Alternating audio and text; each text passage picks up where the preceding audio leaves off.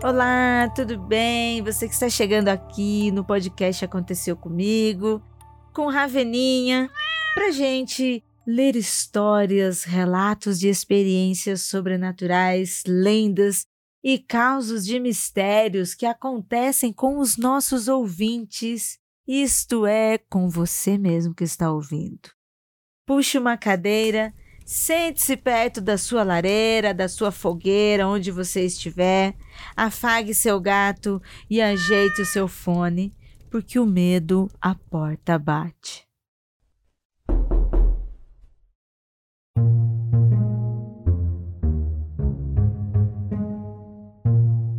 Vem aí mais um Aconteceu Comigo ao vivo.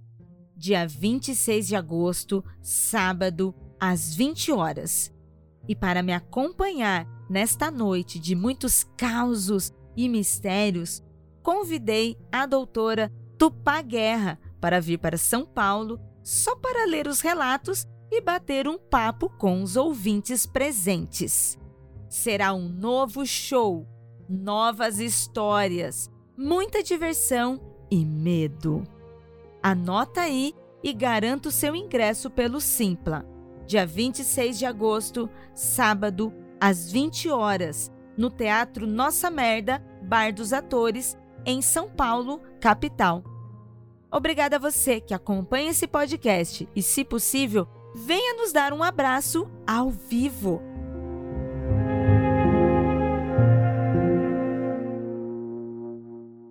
Neste programa, eu recebo pela primeira vez aqui nesse podcast uma pessoa que eu sou muito fã do seu trabalho e que você ouvinte também deve conhecer. Com certeza você deve conhecer, já deve ter visto uma das suas tirinhas aí da internet, porque o trabalho é maravilhoso. Temos aqui o quadrinista e ilustrador Johan, o arroba Devaneios. Tudo bem, Johan? Tudo ótimo, tudo ótimo. Eu tô muito feliz pelo convite. Depois de anos escutando né, o, o Mundo Freak, o Aconteceu Comigo, eu tô aqui para tomar uns sustos, fofossustos e, enfim, ler histórias que eu tô muito curioso já, porque eu não li e eu tô muito feliz de estar aqui. Muito obrigado pelo convite. Ai, que demais. Eu também tô muito feliz. Foi, foi muito legal. Um dia que você com seu arroba, né, Devaneios, respondeu meu perfil, aí eu fiquei, nossa, ai, não acredito, olha só quem é nosso ouvinte, fiquei mostrando para todo mundo no Mundo Freak. Aí todo mundo, nossa, eu também sigo, eu também sigo. Aí a gente, ai, que legal, vamos gravar. Ê, uh! Nossa, eu fiquei muito feliz, porque eu sou desse, né? Eu, eu me convido para as coisas, eu não tô nem aí. Se eu gosto do projeto, eu realmente me convido. Adoro, porque já vem sem medo neste lugar, porque está no lugar certo. Sim. Bem, então vamos para histórias. Vamos, vamos. Tô curioso aqui.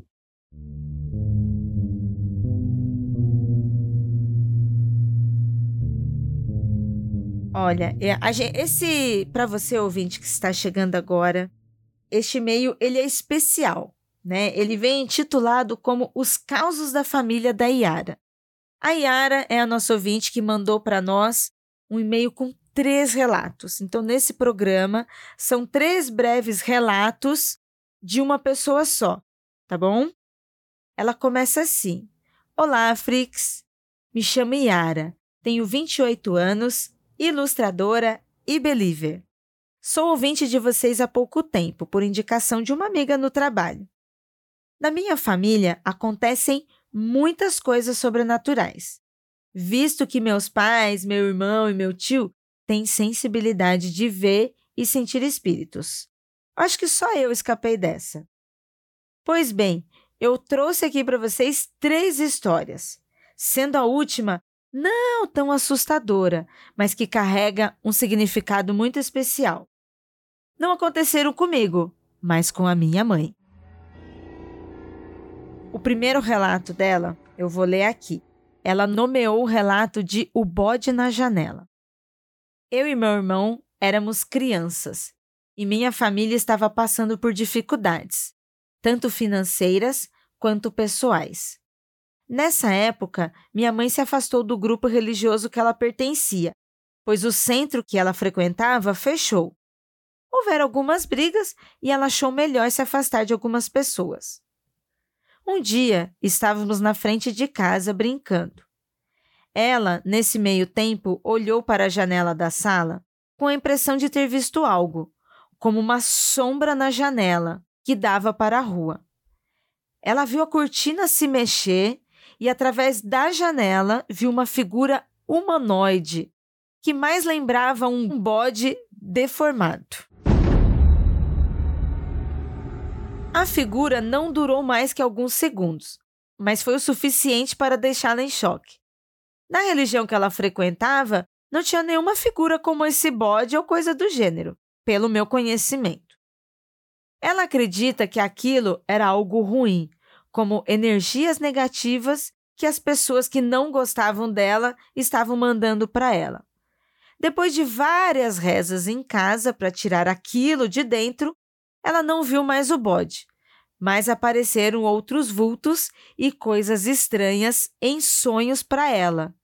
Hoje ela já não sofre mais com isso. Nossa, Eita. coitada da mãe dela, né? Sim, sim, porque a questão dos vultos é, é relativamente normal, né? Dependendo de, de como você vive, né?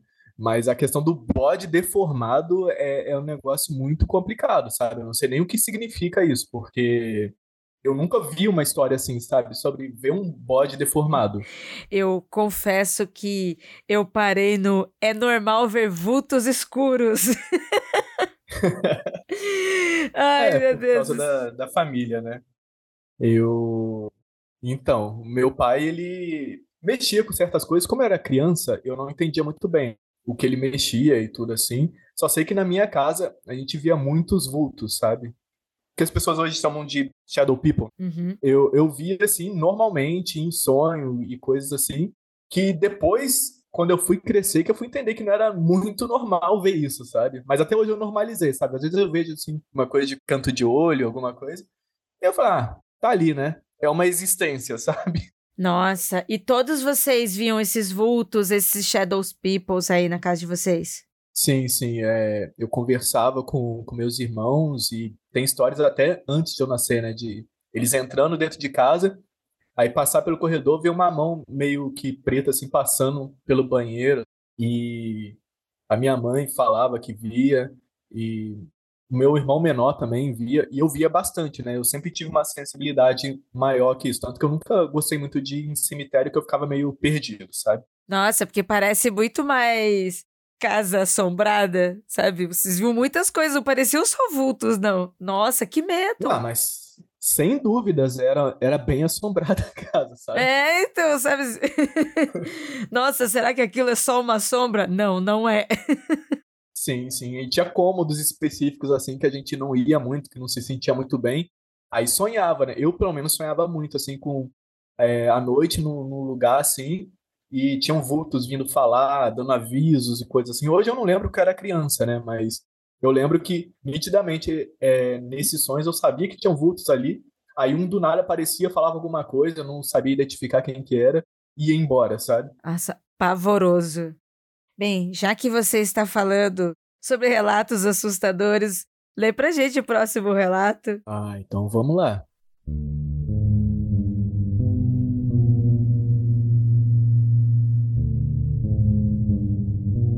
Esse segundo relato é A Criança e o Senhor que Estava Perdido.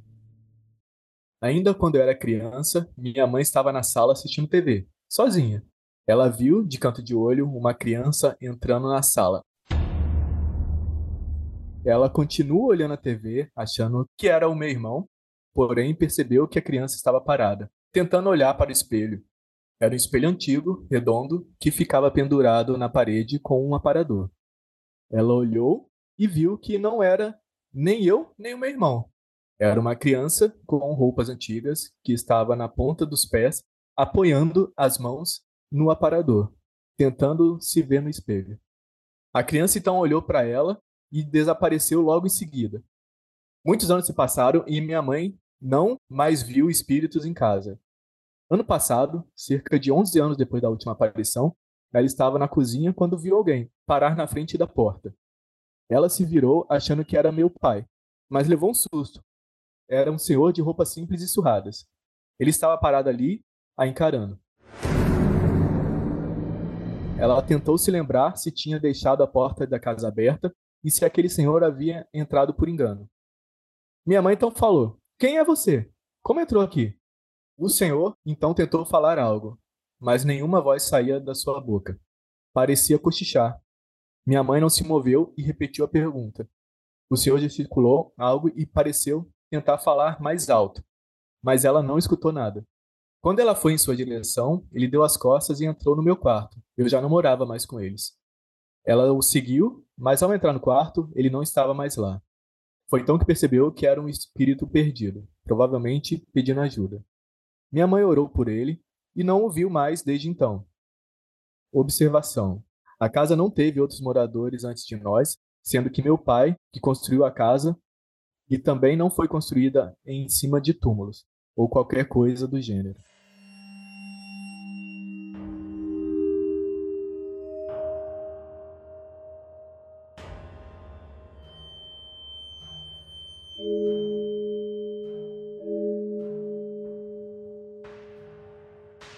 Ixi. Aqui na minha cidade tem um bairro, tem uma lenda, né? Que, o, que um bairro que se chama Aterrado foi construído em cima de um cemitério. Aí tem, tem as suas histórias, né? Mas como não foi construído em, em nada, fica complicado, né? Não, não culpar as pessoas que estão sendo assombradas, na verdade. Olha, eu acho aqui que no caso da mãe dela, pelo que eu tô entendendo, a mãe dela, assim, já tinha tudo isso e já meio que já era envolvida né, com religião que falava com espíritos, algo do tipo. Sim. É, dá a impressão, você falou esse negócio do, do aterro aí, eu achei muito isso, né? Porque quando é um cemitério, é um lugar fixo que tá parado ali, né? Ali vai ter almas e espíritos e tal, ele tá ali. E aí ele foi aterrado, tipo, vai, vai só tampar aquilo dali. Já ela é uma pessoa, eu acho que ela atrai Sabe, os espíritos sim, estão indo sim. atrás dela, como ela falou, tipo esse espírito perdido aí. Eu acho que ela traiu alguma coisa do tipo, sabe? Sim, tem aquelas coisas, né? Aquelas histórias que as pessoas que estão assombradas, né? Não o local, né? Isso. Então fica muito mais fácil para trazer coisa, né? Se não, nunca aconteceu nada, então provavelmente é a pessoa. Aí tem que ver isso, né? É isso mesmo, é isso mesmo. No início eu tava pensando que fosse a casa dela, né? Porque ela tava. Tudo, foi, tudo aconteceu na casa, mas exatamente essa relação aí que você tá falando, sabe? Parece muito mais uma relação com ela do que com o local em si. Mas vamos ver, né? Vamos ver como é que vai ficar. Sim, sim. É, é estranho, porque, tipo, a gente. Eu mesmo, né, quando falei da minha casa antiga lá, Nessa casa nova não aconteceu muita coisa, né? Que eu morei com, com a minha mãe um bom tempo, agora eu moro sozinho. Mas na época eu tinha certeza que era casa. Mas imagina o desespero que é você se mudar e nunca e nunca ter um sossego. Tipo, ah, você teve experiências nessa casa. Aí você vai para outra, acontece as mesmas coisas. Aí você tem que resolver com você, né, no caso. É terrível. E assim, para quem vive de aluguel, para ficar trocando de casa em casa, ou para quem também tem casa própria, você não fica saindo para lá e para cá, né? E aí você tem todo esse movimento e no fim está com você até você lidar com tudo isso, né? E, e o mais doido é que morar de aluguel, você provavelmente não vai pegar uma casa que, que é do zero, né? Nossa, totalmente. Nossa. Eu, eu moro de aluguel faz um tempo já passei por algumas casas em Osasco, em São Paulo, agora aqui de volta na minha cidade, que é Volta Redonda. E assim, eu sempre faço a limpeza ali, né? Nem que for com. Qual que é o nome daqui? Eu não sei se é anil ou anis que eles falam para fazer uma limpeza. Eu faço uma coisa básica, assim, só pra. Ah, não dá para fazer muito mais que isso, né? Isso é muito, é muito Brasil cultura, viu? É muito curandeirismo Brasil. Eu morei a vida inteira de aluguel, moro de aluguel ainda. E desde assim que eu me entendo por gente, que eu me mudava assim com os meus pais, com a minha família, a minha mãe, antes de entrar em qualquer casa, ela ia lá fazer uma limpeza, lavava com, é, lavava com sabão para limpar a casa, passava, lavava com sal grosso, jogava água, Aí depois que ela passava o sal grosso, que era para tirar as energias, aí ela vinha cobrindo, né, passando arruda, guiné, sabe? Depois colocava umas ervas como lavanda, licríce para mudar todo o clima da casa.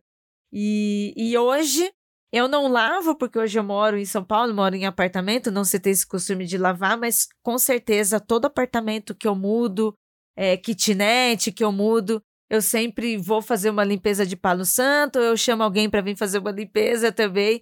Na dúvida, a gente vai banindo o que tiver de energia ali, né?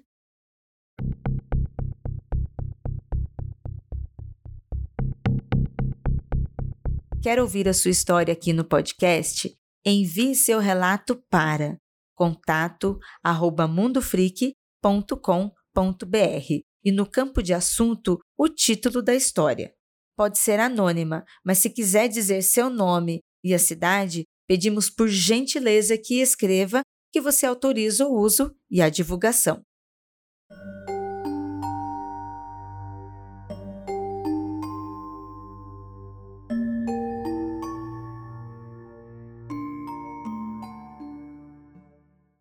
Eu vou ler o terceiro relato aqui de uma das histórias da Yara. A despedida da minha avó. Minha mãe e minha avó sempre tiveram muitas brigas feias, durante toda a vida, mas minha mãe nunca deixou de cuidar dela, por nada. Minha avó foi diagnosticada com Alzheimer no ano retrasado e estava avançando muito rápido. Meus pais cuidavam dela o máximo que podiam. Porém, Houve um dia que precisaram levá-la a uma casa de repouso, pois ela precisava de alguns cuidados que estavam além do nosso alcance. Eles cuidavam muito bem da minha avó. Minha mãe ligava todos os dias para saber como ela estava, já que a pandemia havia chego e não podia mais fazer visitas. Foi muito difícil e minha mãe sofreu muito nessa época. Um dia precisou levar a minha avó ao PA, Imagino, né, que um atendimento médico ali. Pois ela estava com um pouco de pressão alta. Elas não se viam há meses. Minha avó não lembrava mais dela. Mas conversaram entre si. E, segundo minha mãe, tiveram uma conversa sem brigas, de mãe para filha. O que foi algo muito feliz para ela, apesar da situação. Minha avó melhorou da pressão e voltou para a casa de repouso. Minha mãe, apesar de ter sido um encontro bom, ficou muito arrasada e sua depressão piorou muito a partir disso. Ela e meu pai estavam num quintal, lavando a geladeira. Minha mãe ainda estava digerindo o que tinha acontecido e estava chorando. Meu pai precisou entrar em casa para fazer algo, voltando alguns minutos depois. Quando ele voltou, viu minha mãe sentada na cadeira, com uma postura muito ereta, de olhos fechados. Ela não chorava, mas sua expressão era diferente. Meu pai ficou ali, em silêncio, durante alguns segundos, tentando entender.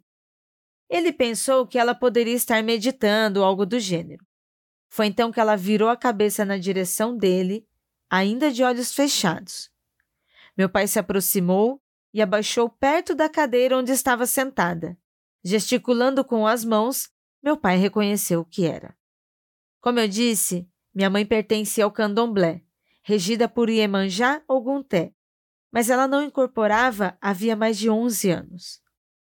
Meu pai conhecia os trejeitos e sabia que ela estava incorporada. Ela se comunicou com meu pai por sinais e gestos, que ele entendeu por ela estar ali para consolar a minha mãe e tirar a mágoa do coração. Estava preparando ela. Meu pai então agradeceu e a fez, com aspas, desincorporar. Não sei exatamente o termo certo para isso. E contou para minha mãe que não se lembrava de nada. Ela ainda estava triste, é claro, mas se sentia mais leve. Meu pai ficou preocupado com aquilo principalmente na parte de preparar ela. Porém, preferiu não falar a sua opinião. Dois dias depois, minha avó faleceu repentinamente. Ela tinha melhorado muito depois do dia que minha mãe a levou no hospital, porém, piorou logo em seguida. Foi então que meu pai falou. Ela havia incorporado para preparar a minha mãe, pois provavelmente algo aconteceria com a minha avó. Foi triste, sim. Ela agradece a Iemanjá por ter cuidado dela nesse momento tão difícil. Acredito que os céticos falem que foi o subconsciente que a fez entrar em transe tal. Eu prefiro acreditar que a minha avó, de certa forma, sabia que logo iria e teve um último momento com a minha mãe, como uma redenção. E acredito na minha mãe incorporando do nada, lembrando que ela praticava sua fé há 11 anos. Depois de ter ido ao enterro, eu ainda estava muito triste. Sempre fui muito apegada à minha avó e doía, e ainda dói muito em dizer adeus.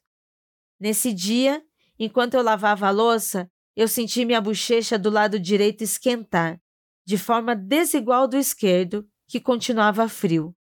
Senti uma leve pressão que durou alguns segundos, voltando a esfriar gradualmente. Minha avó tinha o hábito de sempre beijar a minha bochecha ali, neste lugar. Pode ter sido coisa da minha cabeça? Pode. Nunca tive visão de espírito ou coisa do gênero, mas eu quero acreditar que foi ela se despedindo, pedindo para não sofrer.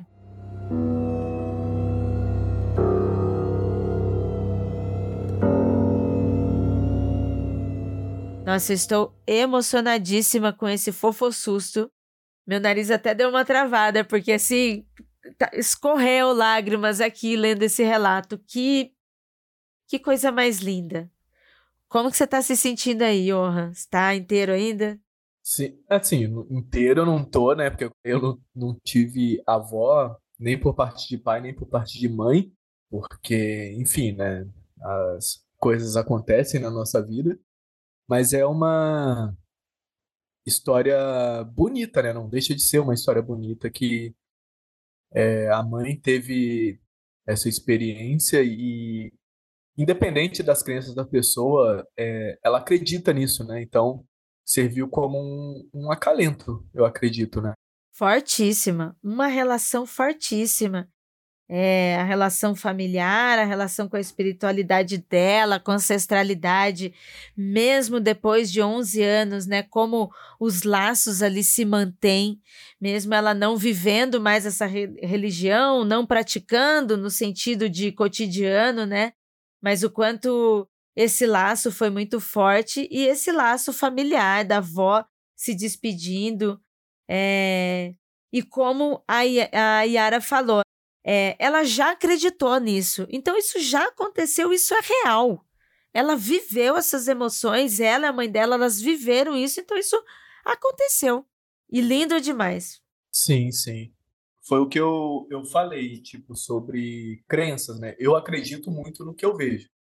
Então, se eu vi, independente das pessoas não acreditarem em espíritos, em corporação e coisas assim, eu sei o que eu vi e eu sei o que eu senti. Então, para mim, serve como um apoio, sabe? Uma, um carinho espiritual, vamos dizer assim, né?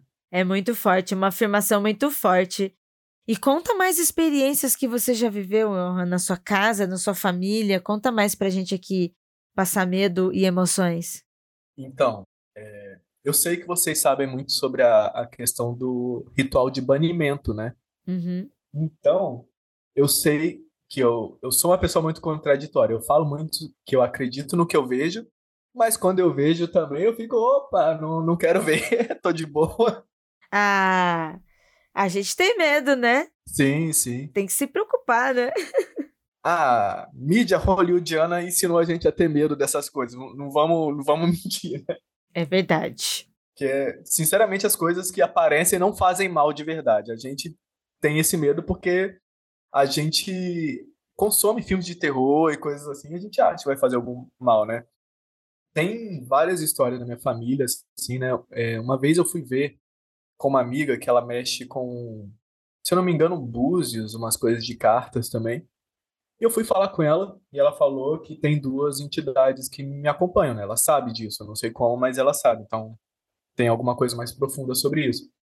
Mas uma coisa que, eu, que aconteceu sempre comigo, e eu sempre achei é, que fosse a ah, ansiedade, coisas assim, sabe? A gente às vezes pensa coisas e pensa, ah, não, isso aí deve ser ansiedade, não, não é nada.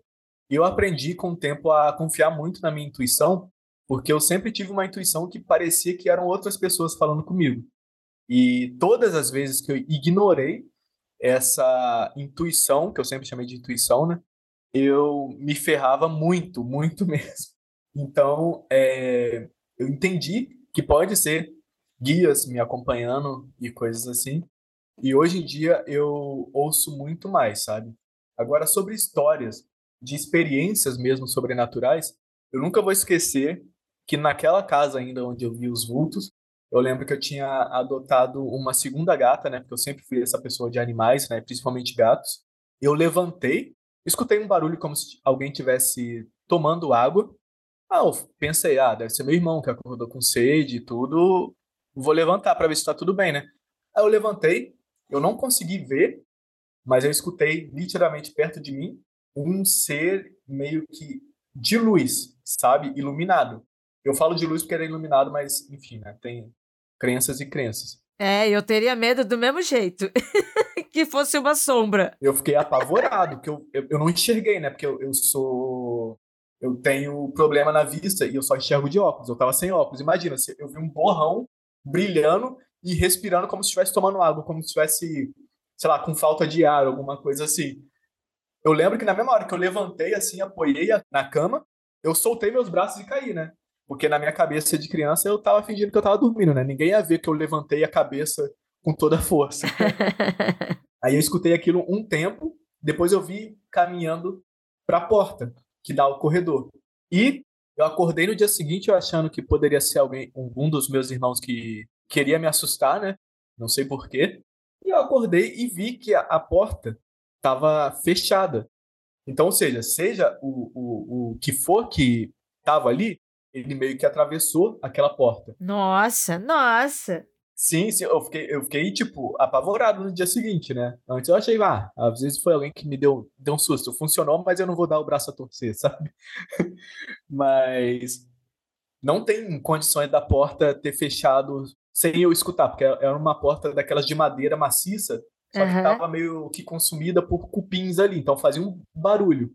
Não tinha como alguém abrir a porta e fechar sem, uhum. sem esse barulho, né? Ah, misericórdia. Sim, sim, eu, eu, essa é uma das histórias. Uma outra das histórias, duas, eu vou contar duas histórias. Uma delas eu sei que era sonho. Por que, que eu sei que era sonho? Eu tinha um costume, um costume estranho de criança, que era olhar atrás da caixa de som do meu pai. Por quê? Eu não sei. Era uma caixa de som que tinha toca-disco e coisas assim. E um dia eu olhei essa caixa de som e vi que tinha alguém abaixado nela, porque a minha preocupação era olhar porque na minha cabeça tinha alguém ali escondido. Uhum. E nessa vez tinha. Nossa, credo. Não, o pior, o pior. O susto. Foi, ah, não, tudo bem, tem, tem alguém ali. Poderia ser um espírito, alguma coisa. Só que aí subiu uma aí que, eu, que é a ideia que eu tenho de sonho, mas às vezes, né, eu sei que, que os seres podem assumir formas que a gente, a gente conhece e tal. É, subiu uma, como é que eu vou falar isso? É Wicked Witch. Aquela bruxa verde. Sei. Aí subiu, eu. eu rio hoje porque tá tranquilo, né? Mas naquela época eu fiquei com muito medo de chegar perto da, da caixa de, de som do meu pai. E ela só levantou ali e foi atrás de mim. Aí eu supostamente eu acordei, né? Aí eu fiquei pensando, falei, poxa, do nada. Eu sempre tive sonhos estranhos assim, né? A última vez que eu sonhei com alguma coisa assim foi com, com uma casa antiga que eu tinha, que agora eu tô, tô morando sozinho, mas a última casa que eu morei com, com a minha família, que tinha um centro espírita ali logo perto, eu não sei se eles fecharam do jeito certo o centro espírita, só que eu sei que naquela região ali no entorno teve muito suicídio, né? Hum. De pessoas ali uhum. e tudo. Tenso, né? Sim, é, é bem complicado. E os meus sonhos sempre foram muito lúcidos, né? Eu não tive, eu nunca tive, quase nunca tive sonhos que eu não eu não sei que eu tô sonhando, né? Normalmente eu faço as coisas que eu quero porque eu, eu sei que eu tô sonhando. Aí eu vi uns na época eu falava que eram uns bichinhos, né, meio tortos, andando vários em volta desse mesmo espaço. Tipo, não sei se você assistiu Moana. Aham, sim tem um, um ser quando ela vai para a Terra dos Monstros, que é o primeiro que ela vê que é um monstro preto que tem um que vira a cabeça assim, fica meio torto, meio se movimenta de forma estranha. Basicamente é isso. Como se estivesse faltando frames, sabe? Aí eu tava vendo esses seres e eu falei, ah, tá, deve ser sonho, deve ser coisa de, de imaginação, né? Aí quando eles repararam que eu tava vendo ele, eles começaram a vir até mim. Credo, é que susto. E eu acordei. Não, eu, eu fiquei apavorado, né? Porque em sonhos assim, é. Eu. A gente é acostumado, né? Quem tem sonho lúcido, e normalmente pessoas que não têm sonho lúcido, elas são acostumadas a estar tá ali e saber que é sonho e beleza, não vai acontecer nada. Aí eu acordei. Um tempo depois, eu conversei com uma amiga minha falando desses seres, e, que me marcou mesmo. E ela me mostrou uma estátua, eu não lembro o nome, mas era uma entidade da religião que ela acreditava, sabe? Uhum. E eu nunca tinha visto nada sobre, sobre essa entidade. Aí eu fiquei pensando, putz, que doido, né? A gente sonhar com uma coisa que a Muito gente doido. não conhece, mas a pessoa mostra exatamente aquela figura. Então fica até difícil não acreditar, né? Essas são as histórias que eu tenho, assim, que no momento eu lembro eu sempre tive muito muito interesse pelo, pelo sobrenatural e por isso que eu conheci o Mundo Freak e os outros podcasts do Mundo Freak e o aconteceu comigo foi uma coisa que que veio para mostrar tipo opa isso não aconteceu só comigo então né? Tem várias histórias que a gente se identifica né? Legal legal. Ah, isso é muito demais. Esse programa realmente ele é muito demais isso, essa conexão com as pessoas. E aproveita, deixa, já deixa sua roupa do seu projeto, é, sua roupa pessoal também, para que as pessoas te sigam e conheçam você. Quem não sabe quem que é, porque quando seguir vai saber quem que é. é, eu costumo falar assim que as pessoas não me conhecem, né? Pessoas, muita gente fala assim, ah, as pessoas são seus fãs, né? Eu falo, não, as pessoas conhecem meu trabalho, mas eu, provavelmente as pessoas não, não conhecem. Né? Inclusive, eu vou lançar agora o meu primeiro livro que não tem direcionalmente a ver com devaneios, que é o livro do Roberto Pombo, que vai estar tá em catarse.me barra pombo, porque eu sou uma pessoa bem minimalista, então eu gosto de colocar as coisas bem simples. E é um livro que eu quero lançar esse ano ainda, se o financiamento coletivo der certo. E se eu puder contar com vocês, vai, vai ser uma, uma ajuda muito muito importante para mim nesse momento que eu estou fazendo 10 anos de devaneios, Com né? certeza. E deixa aqui meu... Puta que demais, parabéns. Poxa, muito obrigado. O, deixa aqui meu, minhas redes sociais, que é Devaneios HQ. No Instagram, no X, eu não gosto desse nome, mas fazer o quê?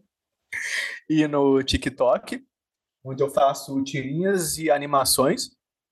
E o meu pessoal, que não é tão pessoal assim, eu falo que é pessoal porque eu quero colocar histórias diferentes do devaneios, então estou fazendo tirinhas comigo, quero fazer sobre experiências e coisas mais assim que não sejam tão tão talvez friendly family, não sei se, se posso falar isso assim, mas é o Johan que é Y-O-R-H-A-N, que é o meu nome, Johan, e Mon, de M-O-N de Monção, que é o meu nome do meio, que eu não uso muito, mas é, foi o, o arroba que eu consegui achar nas redes sociais, que estava liberado, sem underline e, coisas assim, que, que eu entendi que, como o meu nome é complicado, se eu usasse um underline, as pessoas já não iam achar muito mesmo, sabe? E é isso. Aí, qualquer coisa, tô aí para um café, uma cerveja. Tô sempre em São Paulo também. Tamo aí para isso. Ai, que legal. Ó, seja muito bem-vindo. É um espaço, sim, para você falar do seu trabalho, para você falar de você. Foi um prazer te conhecer. É, além das suas tirinhas, porque eu também conhecia o seu trabalho. E aí, quando eu vi um, uma foto sua, que você raramente, né, raramente quadrinistas postam suas fotos pessoais no perfil, e eu vi e aí, achei muito interessante, então foi legal ter você aqui, você é muito simpático, como eu te disse. Tem bastante histórias, foi divertido e agradeço muito. E fica aberta as portas para você voltar também, viu? É...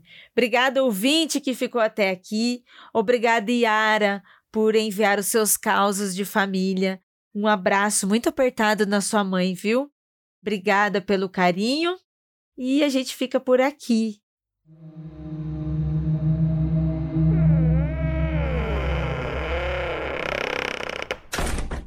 Produziram esse podcast: Jay Carrilho, produção de pauta, Eli Antunes, trilha e edição, Ananda Mida, produção e arte visual de Zé Neto Design.